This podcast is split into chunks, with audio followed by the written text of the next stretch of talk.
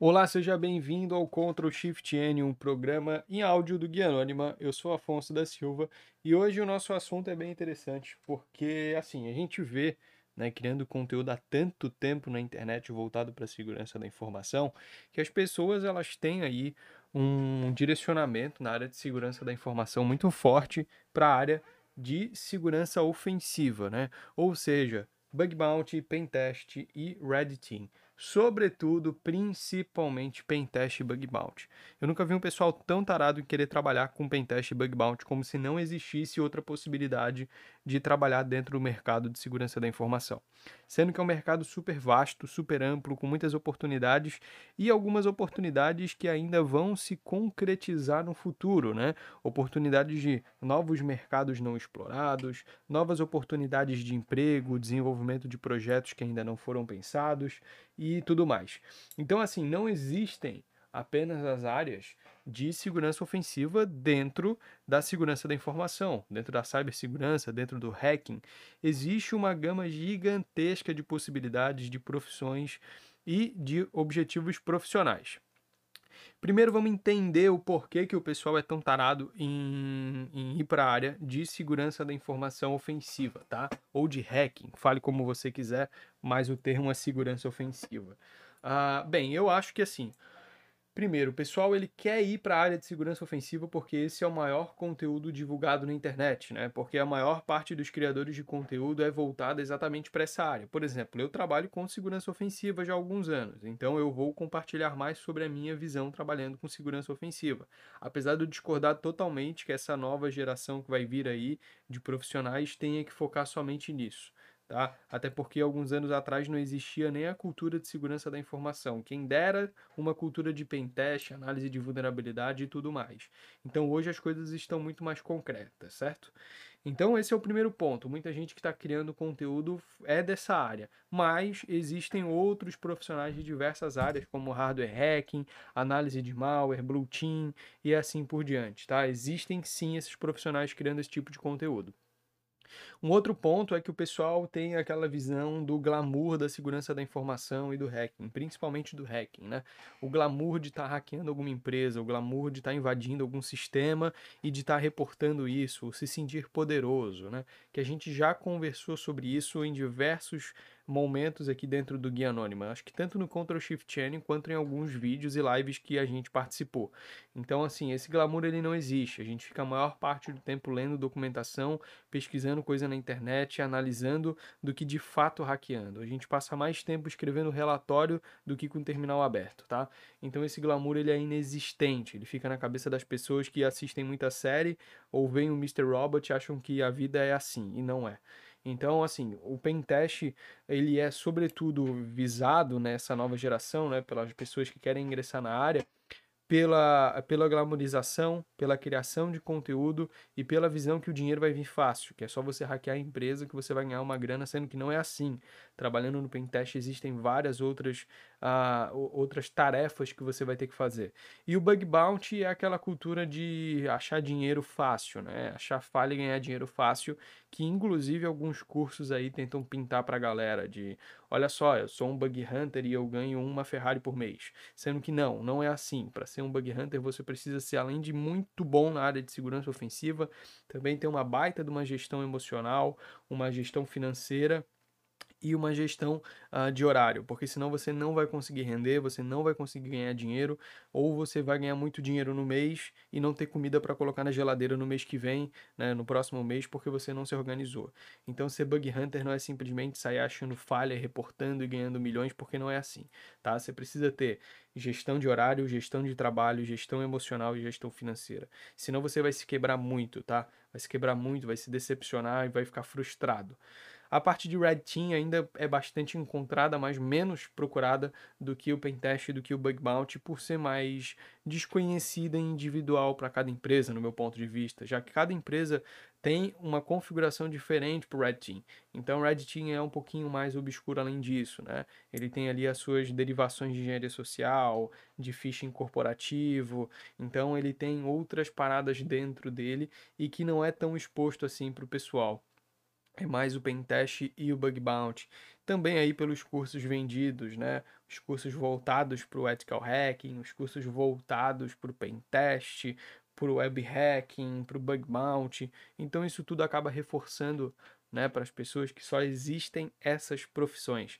Assim como na área da saúde, por exemplo, quando fala da área da saúde, a primeira pessoa que vem, né, a primeira profissão que provavelmente vem na sua cabeça é o médico sendo que a gente tem fisioterapeuta, enfermeiro, enfermeira, a, a gente tem a área de odontologia, a psicologia, tem muitas áreas dentro da saúde, né? Não tem só essas limitadas a um médico. O médico ele não é o cara mais pica dentro da área da saúde, porque dependendo da função, dependendo do que ele vai ter que fazer, ele não consegue. O médico não consegue fazer muita coisa na área da saúde, que é uma obrigação, que é uma função de outra pessoa. E isso também existe na área de segurança. A área de, de hacking, a área de segurança, ela não é limitada ao pentest, ela não é limitada ao bug bounty. Não existe só isso. Existe muito mais além dessas duas funções. Até mesmo porque o bug bounty, ele pode ser uma profissão, como ele pode ser um extra, como ele pode ser um passatempo, tá? Não necessariamente ser bug hunter é uma profissão uh, do cara, né? Às vezes ele trabalha numa empresa normal e o bug bounty para ele é um extra. O bug bounty para ele é um passatempo, é um treinamento para ele melhorar suas habilidades. Então assim, Afonso, beleza. Quais são essas outras áreas? O que, que existe dentro da segurança da informação ou dentro do hacking, então, que pode me ajudar com isso? Olha, dentro da segurança da informação, a gente tem a inteligência cibernética, por exemplo, que é uma área bem interessante que se você que você trabalha aí, dependendo da empresa, com análise de perigos futuros, né? Você pode estar trabalhando ali com a inteligência cibernética na área corporativa para tomada de decisões, para verificar ali o que, que, a empresa tem que tomar de decisão quanto à cybersecurity dentro dela. Se ela tem que a, investir mais, se ela tem que investir menos, ou se ela tem que investir em outra coisa que está gerando dor de cabeça para o mercado. Então a inteligência cibernética ela pode ser voltada tanto para a área técnica quanto para a parte de gestão corporativa, né? utilizando ali uh, derivados do BI, derivados da inteligência de negócio. Além disso, a gente tem o tradicional, que é o ethical hacking e o cybersecurity, que é mais voltada para a área técnica e para a área ofensiva, tá? Mas temos aí também a segurança defensiva entrando bastante nisso com o Blue Team. Então, o Blue Team é toda a parte defensiva de uma empresa, que as empresas precisam muito, inclusive, e a gente tem esse Blue Team aí pouco visto aqui no Brasil. A gente tem poucas pessoas que têm interesse em trabalhar com Blue Team, sendo que é uma área bem grande, com bastante funcionalidade, com bastante função, com algumas oportunidades de emprego bem bacanas, inclusive.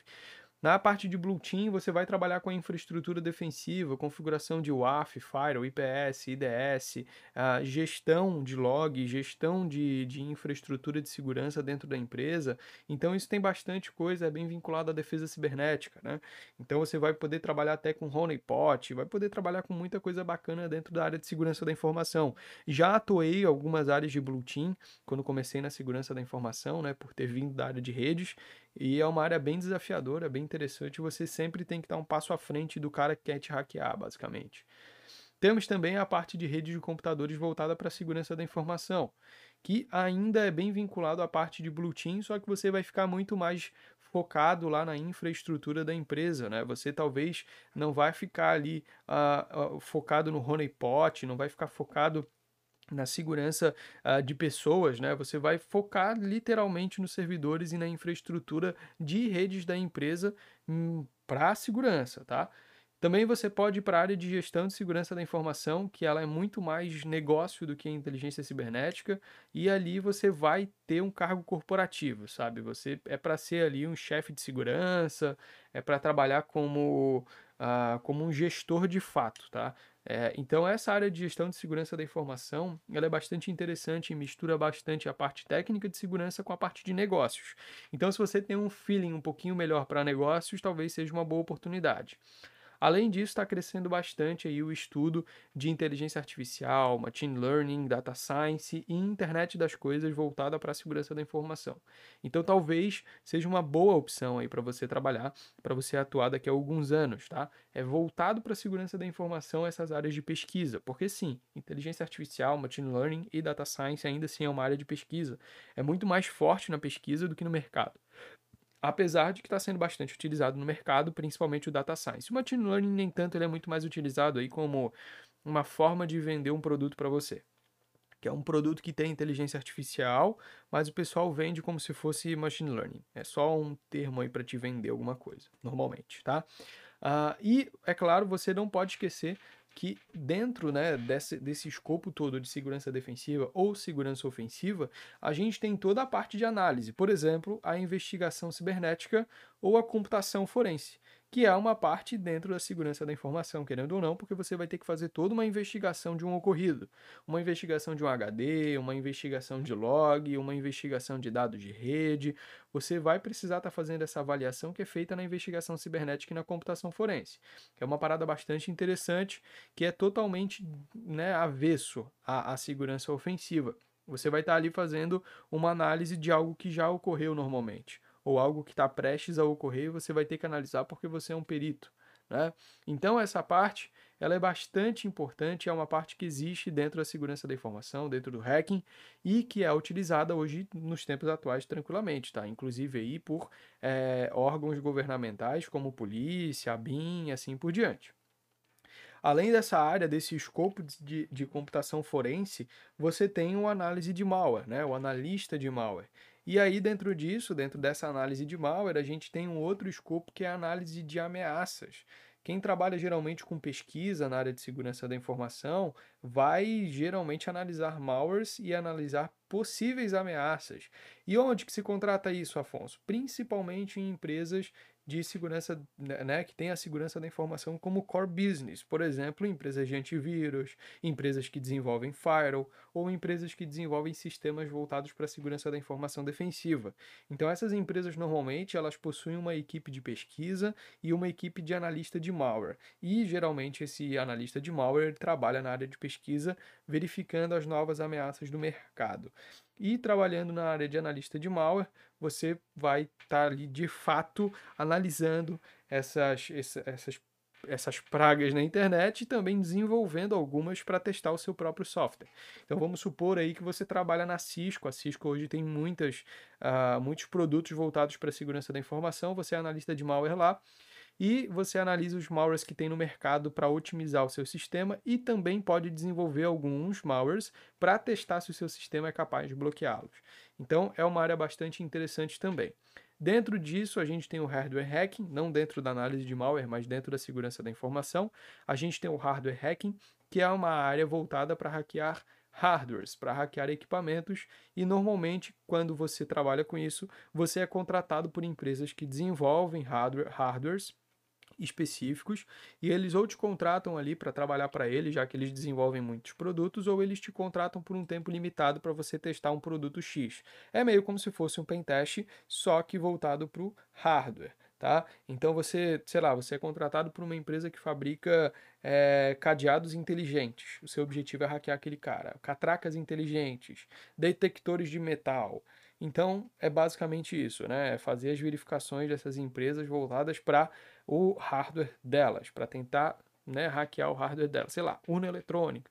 Então, existem é, mercados aí para diversas habilidades. Para quem tem mais habilidade com hardware, existe. Para quem tem mais habilidade com gestão, existe. Para quem tem mais habilidade com é, pesquisa, existe. Com é, leitura de malware, existe. Além disso, a gente tem aí o DevSec, né? A gente tem o DevSec, a gente tem o DevSecOps, a gente tem a área de desenvolvimento de software seguro, onde normalmente é contratada uma pessoa que entende bastante de segurança da informação, tanto defensiva quanto ofensiva, para ajudar a equipe a desenvolver de forma mais segura. Então, o desenvolvimento seguro também é uma área existente dentro da segurança.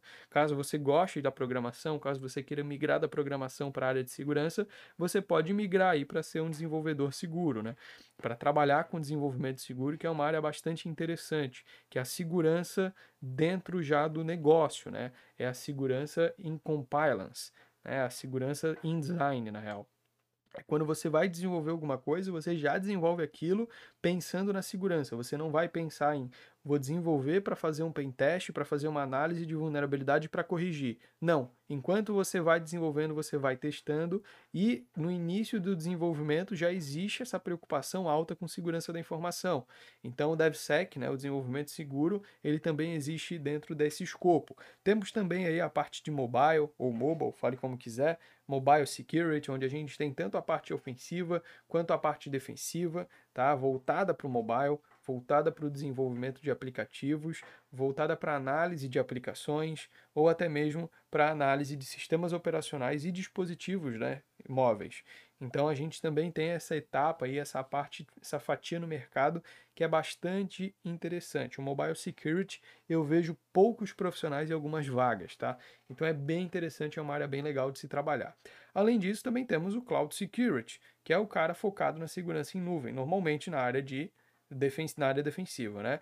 Na área de segurança defensiva. Então é uma oportunidade também para você estar tá atuando é, com cloud, caso você venha da infraestrutura, caso você já atue com cloud e queira migrar para a área de segurança da informação, você pode com tranquilidade migrar para essa área de cloud security e trabalhar voltado com voltado para a segurança da informação dos sistemas em nuvens da empresa que você está sendo contratado.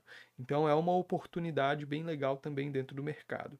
Hoje aí está se criando uma possibilidade também da gente ter é, jogadores de CTF profissionais, então é uma possibilidade, assim como a gente hoje tem jogadores de videogame profissionais, né, os atletas de esporte eletrônico, pode ser que daqui a alguns anos a gente tenha aí os atletas eletrônicos da área de Capture the Flag, da área do hacking, então, pro players aí na área de, de segurança da informação, né? Com objetivo no jogo, que é o CTF. Então, existe essa possibilidade também que não chega a ser aí nenhum pentest, nenhum bug bounty, já que o CTF, apesar de às vezes ele simular um ambiente real, ele de fato não é um ambiente real, né? Porque ele é um ambiente com falhas desenvolvidas propositalmente. Então, também é uma possível oportunidade futura aí, beleza? Então, basicamente, eu acho que é isso. Eu queria só dizer para você que não existe só pentest, não existe só bug bounty, não existe só red team. Você não precisa se adequar a essas profissões para ganhar o mercado, para trabalhar na área de hacking. Você tem várias oportunidades, inclusive oportunidades que você nem sabe que existe, que eu nem sei que existe porque nem foram criadas ainda. Então daqui a pouco alguém mistura uma área muito louca aí e a gente consegue trabalhar numa área nova que nunca foi pensada por alguém antes e está revolucionando o mercado. E como você aqui tem várias oportunidades de trabalho, né? A Upsive Idiomas, que está patrocinando esse, esse, esse programa em áudio, ela também abre as oportunidades da sua vida, já que você não vai estar tá limitado a apenas trabalhar para empresas que falem o idioma português. Na Upsive Idiomas você tem vários outros cursos, você tem um curso de inglês, um curso de espanhol e um curso de francês que vão te ajudar a expandir as suas oportunidades de trabalho, já que a gente sabe que uma língua estrangeira ajuda a gente a conseguir emprego e oportunidades em outros lugares lugares, como também pode facilitar que você escreva um relatório em outra língua, caso abra aí uma empresa, caso trabalhe como freelancer ou até mesmo como bug, como bug hunter, vai. E a Upsive Idiomas, ela patrocina aqui o Guia Anônimo e a gente tem uma parceria bem bacana que se você acessar upsive.com.br barra parceria traço anônima, você acessa uma página de desconto exclusiva lá. E se você colocar suas informações por essa página, você vai ganhar um desconto que você não vai conseguir em outro local na Upsive, apenas por esse link exclusivo do Guia Anônima. Se você está pelo YouTube, esse link está fixado aqui no comentário, tá? Tá na aba de comentários fixados ali. Se você não está pelo YouTube, está ouvindo a gente por outras plataformas, pode ser que esteja na descrição ou é só acessar upsive.com.br barra parceria traço anônima ou ir lá no nosso canal do YouTube e nesse vídeo aqui, nesse áudio, nesse programa em áudio e clicar no link fixado, beleza? E se você assiste a gente por outra plataforma e não pelo YouTube, dá uma força pra gente lá no YouTube, se inscreve aí, que o nosso objetivo é alcançar ali os 100 mil inscritos ou chegar perto disso nesse ano de 2022. Beleza? Então é isso, muito obrigado. Eu espero que você tenha curtido. Se você curtiu, deixe o seu like e compartilha esse programa em áudio com o seu grupo de estudo. Show?